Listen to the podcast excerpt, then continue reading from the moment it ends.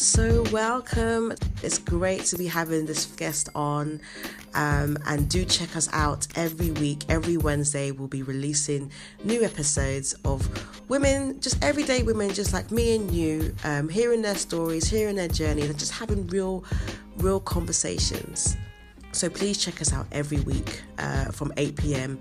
on Wednesday uh, for women working well, uh, real talk. Let's get straight into it and introduce our first guest. Hi, everybody, and welcome to Women Working Well Real Talk with your host, Atim Henshaw. This is our ninth episode, people. Uh, I do have an amazing guest that's joining us uh, today. Her name is Sharon. Hello, Sharon. How are you? Hi, Atim. I'm good, thank you. How are you? I'm wonderful. It's so great to have you on the show. Um, you are our ninth guest. Thank you. Big pleasure. Yeah, it's so great to have you here. So I'm kicking off with all the the same question I'm asking all my lovely ladies who are joining me is how many hats are you wearing? Oh, several, I think. I think even if we're only wearing one hat, we're still wearing multiple layers of that hat. Mm. So I'm a, a history teacher by profession. I'm head of history at a girls' school in Northwest London. I'm a mum. Um, I'm a daughter, I'm a wife, I'm a sister, I'm a friend. I am a Londoner, I'm a Ghanaian, I am just me, really, and part-time student. oh, so that's nine. Yeah. nine for our ninth guest. Oh, fantastic. So how do you navigate through all those hats that you wear? Um, I think for me, it's literally just taking it each day as it comes. I think if I think about all of the things that I have to do, too much, it's overwhelming. So, what I've tried to do is try to think of every day as a new start, every day as a new beginning, every day having its own troubles for the day, and just thinking about each day and just trying to prioritize what is important for each day and not being too overwhelmed with what I don't get done in a day and actually just thinking about how much I actually do get done in a day. Mm, great, great top tips. So I'm sure our listeners are dying to find out all about Sharon. So please, Sharon, tell us a bit about your yourself, what you do, how long you've been doing it, and what are some of the things that you love about what you do. Okay, so I am a teacher. I'm a history teacher. I've been teaching for 11 years now, and I've been a curriculum leader for about five or six years now. And I love my job. I love being a teacher. and everyone I ever tells that, they always think, oh, you love being a teacher. I'd hate to be a teacher. And I'm like, that's great because we only want people who love to be teachers. exactly. So, I, I genuinely love my job. I love working with young people. I think they're the most inspiring, funny, insightful, intelligent people that you could ever work with as a group. Um, I love history. It's always been my passion from very early on in school. Like that was the one subject I just connected with. I just felt like so at home in the history classroom. I think history is a gateway to the past, the present, and the future. I think it's so important to have historical literacy, and I just love that intersection of history and young people that I get to experience every single day in my job. And I just love that. So, yeah. And it definitely shows. I mean, you're the first person that I, well, the first teacher that I know who have spoke about history with such passion. So it's really, really good to just to, to hear that. So thank you for being, for teaching our students of all about history. And I'm wondering, are you also involved in the ter- or deciding uh, what sort of history you do teach your young people. I know there was a bit of debate in the media recently about our forgotten history, so I'm not too sure if you could speak to that a bit more. Yeah, that's definitely something I'm passionate about as a history teacher, in particular, as a Black history teacher, as a Black woman history teacher. I think the histories that our young people engage with literally shape and define how they see the world, how they see themselves, and how they interact with other people. And I think, you know, I've said, I don't think there is a more important subject for young people to learn. Um, as a curriculum leader, I do have a lot of agency when it comes to deciding what young people learn in the curriculum. And I think a lot of teachers actually do. There is a national curriculum, but the national curriculum is quite loosely defined. There is actually a lot of scope and a lot of um, a lot of ways in which teachers can teach the types of histories that kind of do justice to the discipline of history, mm. that actually speak to multiple voices, that is more global than maybe just Eurocentric, that kind of explores, you know, Black histories, you know, which in itself might be a bit of a problematic term because I think Black history is history. It's part of all histories. It's not just Black history, but you know that's the term we kind of work with. And I think, yeah, I've over the years really been passionate about bringing histories to the classroom that are maybe lesser known, histories that I think will create a critical consciousness in young people, histories that I think help young people understand why the world is the way it is today. Um, and not shying away from those kind of controversial, so called controversial histories um, in the classroom. I think that is the forum where you you you should be learning about these difficult topics like race um, mm. you know that's where you should be learning it in the in the in the comfort and the safety and the the provision of the classroom. And how do you just decide what is you know decide between the many different historical topics to teach our young people? Is there is there you know how is that determined in schools um, I think every school is different. For me, in our department, we sat down and talked about it as professionals. You know, we've trained as history teachers, we've studied history at degree level, we've got an understanding of the global past and the global human story, and we thought about who we are as a department, who we are in our local community. So I think every school's history curriculum should be bespoke and be quite unique. Mm so our history curriculum is specifically for our students in our school. But that's not to say there aren't histories that I think are a common thread, especially in Britain. You know, the history of empire, the history of migration. Know, every student should be learning about sort of these big stories that kind of connect us all together.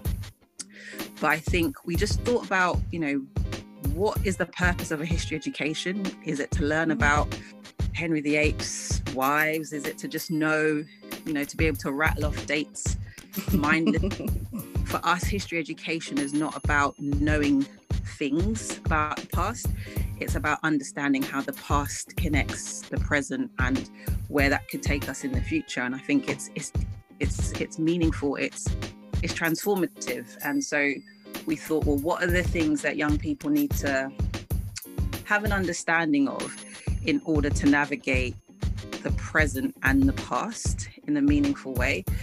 And the possibilities are endless. You know, the past is huge, but you've got to have a selection. And obviously, there are like sort of seminal moments in human history that most people in school will have studied, but there are also local histories. There are also histories that might connect to um, our students as young women. So, yeah, we've just thought about our students and thought about what we want them to know and the young people we want them to grow up to be.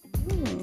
Just hearing you speak, it's getting me even more excited about history. And it's so funny because history was never one of my favorite subjects, but hearing you speak, it's now making me think, hmm, maybe I need to go and explore and read a bit of history. So this is really great to hear just your passion for the subject. And I think that's really, really, really does shine through.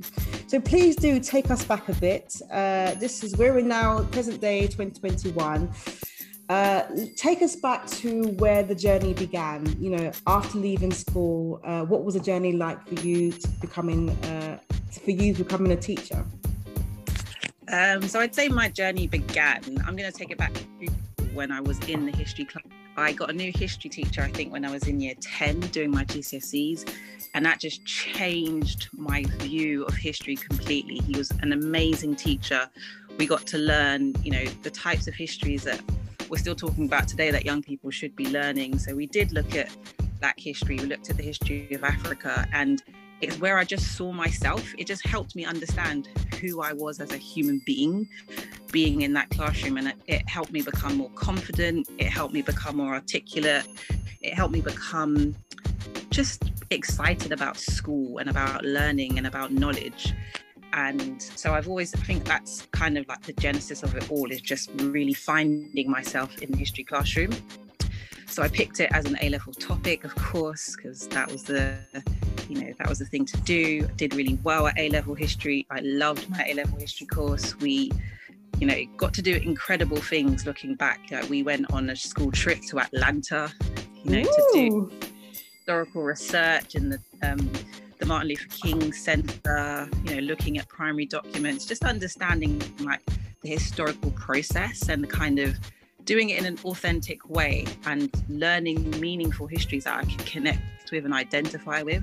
That was a really powerful experience. And then I went on to study history at university. I went to Sussex University in Brighton. I really enjoyed um, my degree course there. Um, I studied abroad as part of that. I went back to Atlanta um, to study abroad for a year at Spelman College, which is a HBCU, a historically black college. There was all female, predominantly black, and just another really rich learning experience, especially for history. It was literally steeped in black history. Um, so that was, you know, incredible. And I'm so grateful that I got to do that at such a young age. Um, came back to the UK and then finished my final year and got a degree in history. Then I was like, oh, okay, what now? I've got a degree in history. What does that mean? And I think for me, I've never really had like a set career in mind. Like, I didn't really want to be a lawyer. I didn't really want to, you know, I didn't have that career focus. I just knew I loved history and I enjoyed studying it. So after graduating, you know, you apply for a graduate job. I did that, got a job in the city. And for me, it just wasn't, it just didn't fit. You know, it was comfortable. You know, it was very flexible. We had great working hours. We could work from home. We were relatively well paid for what we were doing, which, you know, looking back now was not very much. um, but I just didn't enjoy it. I thought it just it was soulless to me. It just didn't really speak to who I wanted to be as a person. So I thought, okay, what do I love? What do I enjoy doing? I was tutoring at the time, working in a, a sort of children's center, tutoring young people. I was like, okay, I really like this. I really like working with young people. And I know I love history. So what can I do with that? I can teach. Um, so after a few years, I thought, okay, I'm going to apply for a teacher training course, a PGCE. I only applied for one course, and I thought, okay, if I get it, then it's meant to be. That's the journey, and I did. I, I, I applied. I did the course. I loved it. It was probably the most difficult thing that I've ever done. Like a teacher training degree is not for the faint-hearted, but was just like really good preparation for the future as a, as a history teacher. So I, I qualified. Um, I started teaching in an all boys school, actually in West London to start off with. And that was really good because teaching boys and teaching girls is a completely different experience. But I'm really glad that I've got had that contrast of both experiences. Um, what would you um, say is different about boys and girls in terms of teaching? I think the relationships you have in the classroom with all students is crucial and I found it was a lot easier for me at that time to make positive sort of relationships with boys in the classroom really easily. I think the boys were a lot more easygoing. kind of, it was what it was. Like it was on a very like basic level. They were just really laid back and it wasn't so much of a struggle to get to know them and build a positive classroom environment. Whereas with girls, it takes time to kind of establish that trust, that authenticity that you kind of need in the classroom to kind of build that. But now that I've worked with you know my school for a couple of years, five years, six years, I, I wouldn't change it for the world. I love the students there. I love just the energy of young women. Like it's it's yeah, I wouldn't change it for the world. It's brilliant. Oh, nice. Thanks for sharing that. So it, it would almost seem as if your career has actually been mapped out. You started with your passion of history and literally just kind of followed that. And I know you did say you had a bit of a stint in the in the city, but how and how, how many years or how long were you it working was, in the city? Two, two years. Okay. Yeah. And then you went back straight to your passion and, and here you are. So what would you say to uh, somebody who is just starting their career they know what they're passionate about, but still haven't got a clue as to what they do or how they would get into, you know, particularly into um, teaching and all that teaching brings, uh, what would you say to them? I would say always follow your passion. Your passion is your purpose. And when you're doing what you're designed to do, then every day is just, it's not even like, I don't feel like I'm going to work when I go mm. to work. Part of who I am. I'm going to school. Like, I, I don't even say I'm going to work, I say I'm going to school because that's what I'm doing. Like that's who I am. I go to school, um, and I think a, a career can't be a job. You know, like in teaching, we say teaching is a vocation.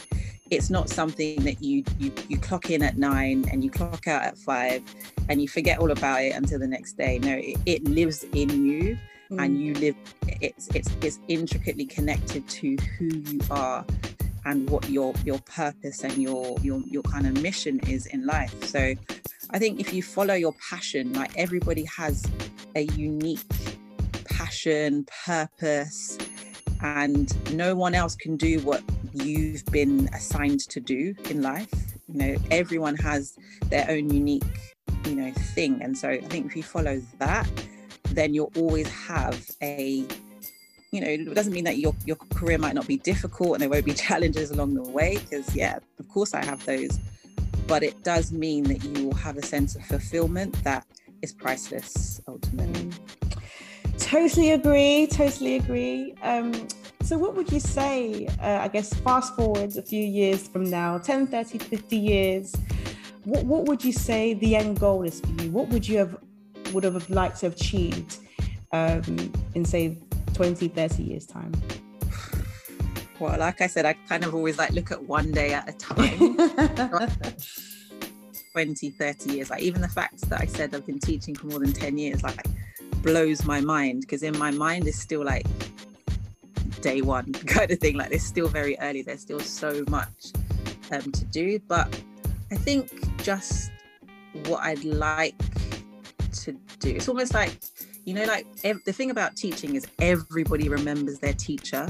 Everybody knows their maths teacher their english teacher their history teacher and 20 years on you still remember them. You still remember yeah. their name. You remember what their lessons were like. You remember what they wrote in your book. Like you remember.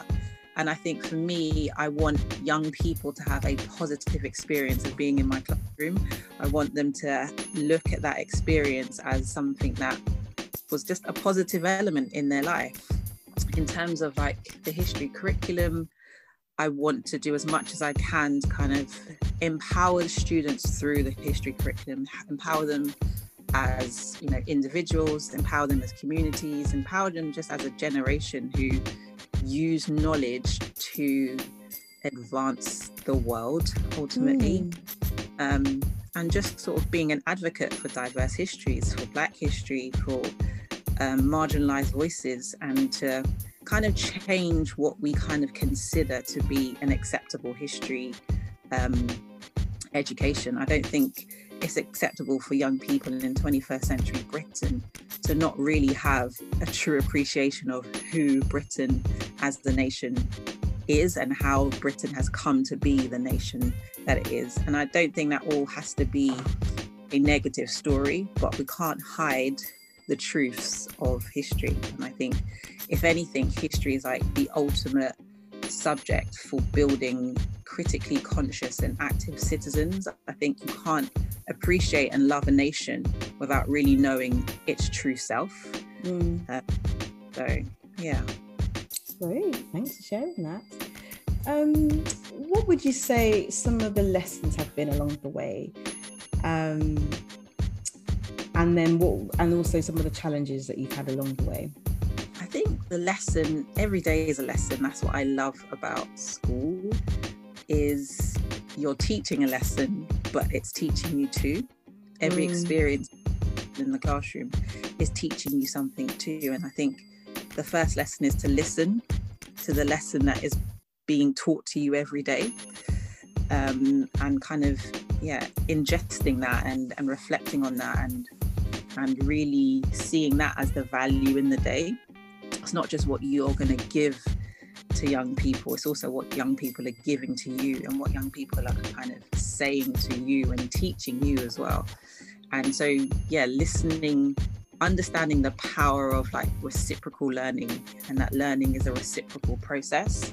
Um, the challenges, I think, as a Black woman advocating to teach Black history and being comfortable in that space, that has been a very challenging journey for me, but one that I think I'm really stepping into now and really finding that that is also connected with my purpose and what I can um, bring to history education as you know my unique perspective. And that's been difficult. That's been difficult to not want to be the you know the the outspoken black woman who's always talking about this thing but that's who I am and that's what I need to talk about. Like that's what my voice is for. Um and just kind of navigating that I think it's almost like since 2020 we're living in a completely different world when it comes to talking about race.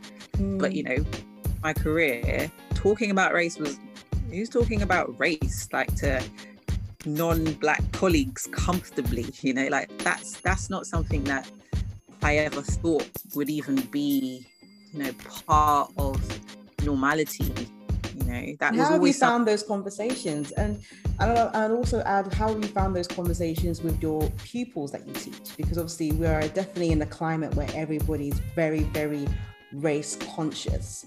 So yeah. I, am I'm, I'm curious as to how some some of those conversations been I think for me, like the classroom has always been the safe space where we could have conversations about race, about injustice, about violence, about brutality. And so I've always been really comfortable with talking about those issues with young people in the context of learning because, you know, it, that's that's almost like permitted, almost. Still mm-hmm. very con- still not what a lot of teachers might be comfortable with doing. But it was stepping outside of the classroom and looking up and looking at the school structure and, think, and talking about race with, you know, like my head teacher or talking about race with other teachers who kind of started asking me questions about about race and the curriculum and what that looks like. And just being involved in trying to kind of push that question of you know the curriculum and the purpose of the curriculum and the voices that the curriculum um, kind of elevates and the conversations we want to have with young people through the curriculum with teachers that are not necessarily history colleagues, history um, teachers that are not necessarily, you know, people that I might consider um, friends, you know, but just having those broader conversations have been really empowering, but also kind of sobering as well to kind of understand that we are here because of the lack of racial literacy that a lot of people have, black and white, um, and the impact that that's had on and empowering us as a profession, mm. as a people, and as a nation. Yeah, yeah. Thanks for sharing that. Um, so, thinking back to some of the hacks that you shared with us at the beginning of this session. Um, what would you say are some of the things that just keep you motivated, keep you going, just keep you fed and fueled and happy? Uh, what would you say some of those things are? Um, I think obviously like having a family that keeps you just really grounded in just like the joy of everyday things. So could be just like reading, you know, I might go from reading, you know, a really academic text in school with my students and then come home and read um, the hospital dog with my three year old and just like appreciating the joy in both things and the mm. simplicity of things. Um, so yeah, having my daughter and knowing that she's going to go through the education system, that really motivates me to kind of contribute to creating a type of system that I want her to experience as a young person. So that's definitely a, um, a motivating factor. Um, I think as a teacher, my motivation is always the students. I'm constantly inspired by young people, constantly amazed by just their brilliance. That always that always helps. I think there are a community of like-minded um, teachers who like that's my like teacher tribe, my professional tribe and personal tribe that without them I wouldn't feel as secure um, to kind of be who I am as a teacher. And they they were constantly just speaking into each other, feeding each other, and just motivating and just you know being there for each other. That definitely helps. And just like I love books, I love reading. I could just spend forever reading. And there have just been like key thinkers who have almost like just I feel like directly poured into who I am. And I feel like I'm like the sum total of everything that I've read. So mm. I think there's but how do you find time to read with all the nine hats that you're wearing, Sharon? You know, I, what I a mum definitely in teaching is that every second counts and every second can be valuable. So people think like reading a book, you have to sit and read all of it. No, if you read one page in like five minutes, fine. Then you come back to it. Like, and I'm just so used to just like dipping in and out of things, dipping in. Well, you know, you finish something, or audiobooks are a godsend. Like yeah, I'm always audiobooks on my journeys to work. Um, if I'm like cooking, if I'm doing laundry, just pop in an audiobook, um, yeah. listen to that. And also just just make the time. Like I, there are things that i don't do because i prefer to read. Like i don't really watch programs unless it's like something really you know that i have to watch which isn't really much. I don't really watch tv i don't really um i don't really like films so i don't really watch movies. I just like reading so i do that nice and last question for me uh what would you like your legacy to be um, just as someone who lived their purpose, whatever. And I think your purpose evolves and grows and changes, but your kind of the core of what your purpose is, it stays the same. But however many evolutions that that my purpose goes through, I just want to be true to that. And I guess could you speak a bit more about that, particularly for those who um, may not know a lot about purpose and what this whole area of purpose means. What what would you, in its simplest term, describe just purpose and this quest for you to live a life on purpose? I think purpose is what you are uniquely equipped to do in life. And because you are uniquely equipped to do that, if you don't do that, that leaves a void in the world. And if you don't do that, it leaves a void in you. So I think purpose is stepping into almost like your responsibility of what you're supposed to share with the world because you are u- uniquely positioned to do that thing. Hey, nicely said. Like a pro, like a pro teacher, of course. Thank you so much, Sharon. It's been great to speak with you. I feel like you've really just kind of just dropped some nuggets. And I think what you've also done in doing that is that you've really uh, rekindled this passion for the whole education sector, the whole passion of, you know, we all, we love teachers, but specifically about history, like, you know, one of those subjects like, oh, yeah, it's history.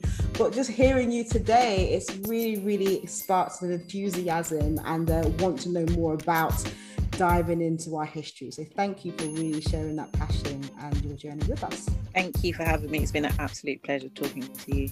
Great. And for those who would like to get in touch with us, please do reach out to us. We're currently on Instagram and Facebook. Our Instagram handle is at www.realtalk, and our Facebook handle is Women Working Well. Uh, so do search us. Um, we'd love to hear from you. Do comment, like, share, share again to your networks. Um, we do want to hear from you. So until next time, this is your host, Atim Henshaw, and we're signing out from Women Working Well. Have a great rest of the week. Take care.